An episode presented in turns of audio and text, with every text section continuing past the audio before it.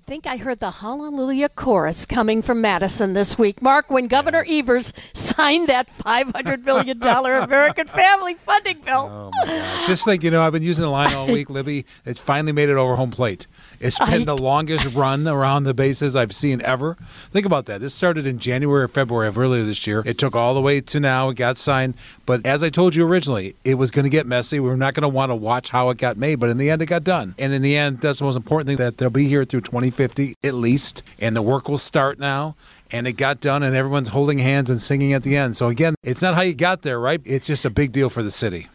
When do you think they'll start holding winter events at the stadium? Probably from what Rick Schlesinger has said this week is they'll start work after the 24 season. So then after 25 season, they'll start to hold events. And he's talking about concerts. He's talking about shows.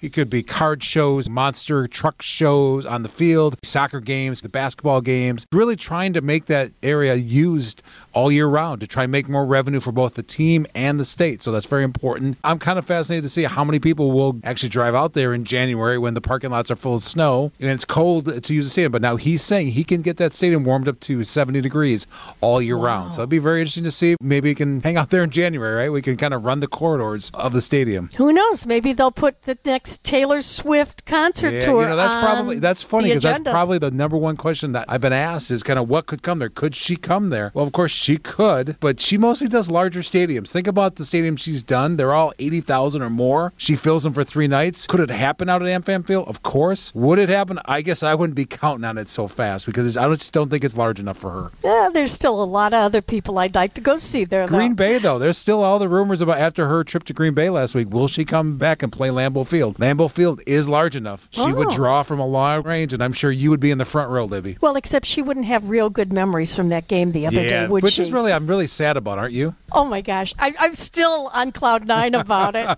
Let's talk a little bit about downtown Milwaukee Yeah. with guess what?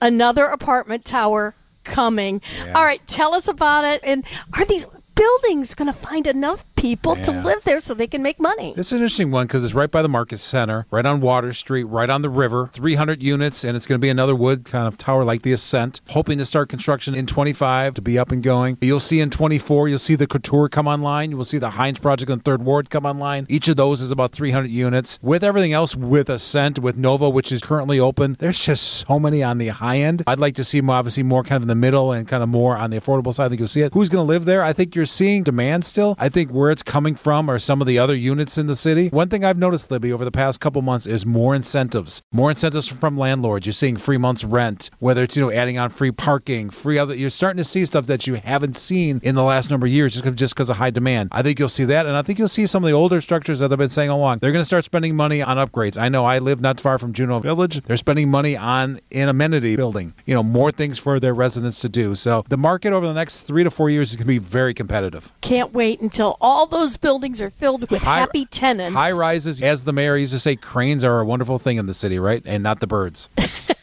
exactly. All right, let's talk about the Milwaukee County Council. Tuesday, they're going to look at a resolution to support that Kenosha Racine Milwaukee passenger rail line. Yeah. Do you think it's going to go forward because it failed in the past? I'm not sure if you remember this one. This was about 12 or 13 years ago. There was a big effort for this regional transit to come, you know, kind of extend the metro line in Chicago up through Milwaukee, going through going through Racine and Kenosha. I think there's support for it now among the locals. Is there enough support? I don't know. Transportation is always a controversial issue. We've seen a lot of movement over the past couple months, whether it's rail that's going to go Amtrak to Green Bay, to Madison, up to Minneapolis. You've seen the tremendous success of the Hiawatha. The Amtrak train from Milwaukee to Chicago is full pretty much every day, almost every train. So there is really kind of demand for it. Will it happen? I don't know. Anytime you've seen it with the hop, you've seen it with other kinds of transit in Milwaukee, or there's always controversy. Hopefully, we've gotten over that. And as a region, we can look at transportation because it's so important towards growth.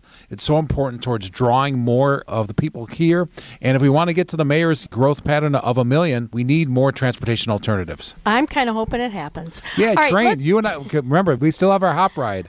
I'm still I- waiting on our hop ride. I go on there every Saturday looking for you. I'll be there the day John McCure is. How's that? John has wrote it. He actually text, Oh. he texted me a photo of- right. of, John on the train. But of course, he was doing a drinking thing while he was on the while he was on the hop. But you know, we don't want to go there. All right, let's talk about what the Milwaukee Business Journal is doing in partnership with Visit Milwaukee. It's only how many months away to the RNC? Yeah. We're getting down there. We're down to seven months, uh, seven and a half months now. We're going to have an event this week, and one of the issues we're going to talk about is going to be for the security zone. Question I'm often asked is kind of what is going to be the security zone around the arena, around the actual convention, and it's not out yet, and won't be out until probably early 2024, maybe January or February of next year. But we just have to look back to 2020 to see what it was then, and then it was on the north side. You had just north of the arena, kind of up towards the Perusial neighborhood. On the east, you had the river. On the south, you had the avenue, and on the west, you had the freeway. That was kind of the security zone, pretty much there. I'm assuming it's going to be a lot like that. Maybe you'll make some tweaks here and there. And there's also kind of levels of the security zone, so you can get into certain areas with certain credentials, but to get into the arena or near the convention center, you're going to need full approval. But this is a big deal because it impacts who gets into the city, how you can access things in the city, and people are going to want to know that. So we'll see that in early 24. But we're going to start to have a discussion with the police chief and the fire chief about what that means to the people who work downtown and the people that come downtown. Because, you know, we're only, as I said, seven months away, and this is a big deal. We're going to see it really ramp up in early 24, and we're going to have one heck of a summer, kind of as you and I talk. We're going to have one heck of a summer next year. It is going to be an exciting time. You know, all I know is I'm coming to your house. I'm going to rent out my condo. I'm coming to live with you for a week. Yeah, you'll be making a lot of money if you Oh, do yeah. that too. Tell us about the 2023 Executive of the Year named by the Milwaukee Business Journal. was- I, kn- I know it wasn't Taylor Swift. It- I think she came in sixth. It was close, but uh, no, actually, our executive of the year was the CEO and chairman of Northwestern Mutual, Mr. John Schlifske. If you think about what NM has happened there this year, they had a choice. Would they invest in Milwaukee? Would they invest in Franklin? Elsewhere in the country, he decided to invest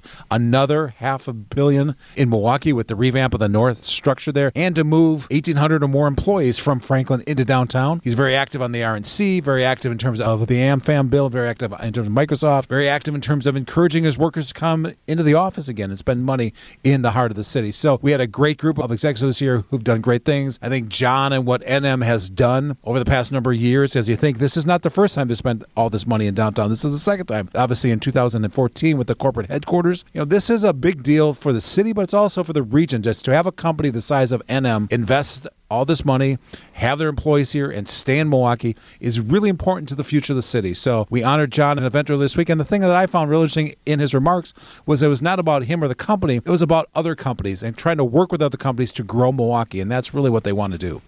And Mark, I have to say, Yes. I understand that you and Susan Kim and our own Vince Vitrano and Eric Bilstead all got together this week for a really great cause. Yeah, we got to spend some time, at least some of us behind the bar at the newsroom, to raise money for journalism in this area, for journalism students in the area. We got to have some beers. We got to serve some beers, serve some drinks. I made a couple rum and cokes. I'm not sure how well I made them, but maybe they were a little heavy pour. People were asking for heavy pours. I don't know what that means, but I just kept doing it. But it was a lot of fun. It was great to be behind the bar. It's the third time in the past year I've been behind the thing serving drinks, Libby. I'm not sure. Maybe I have another career. I'm not sure. I sure. was gonna say, people like me because I pour a lot and, Ne- I, and I give them more than what they paid for. I'm not sure if I'm great for the bar, but I think I'm great for the customers. How about that? All I know is next time I have a party, you're coming as bartender. Oh wow, there you go. I should.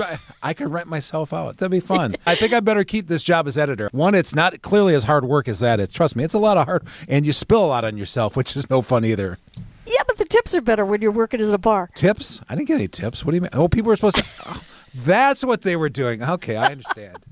Hey, Mark, always great to have you here. it's always good to talk to Libby. I'll talk to you next week.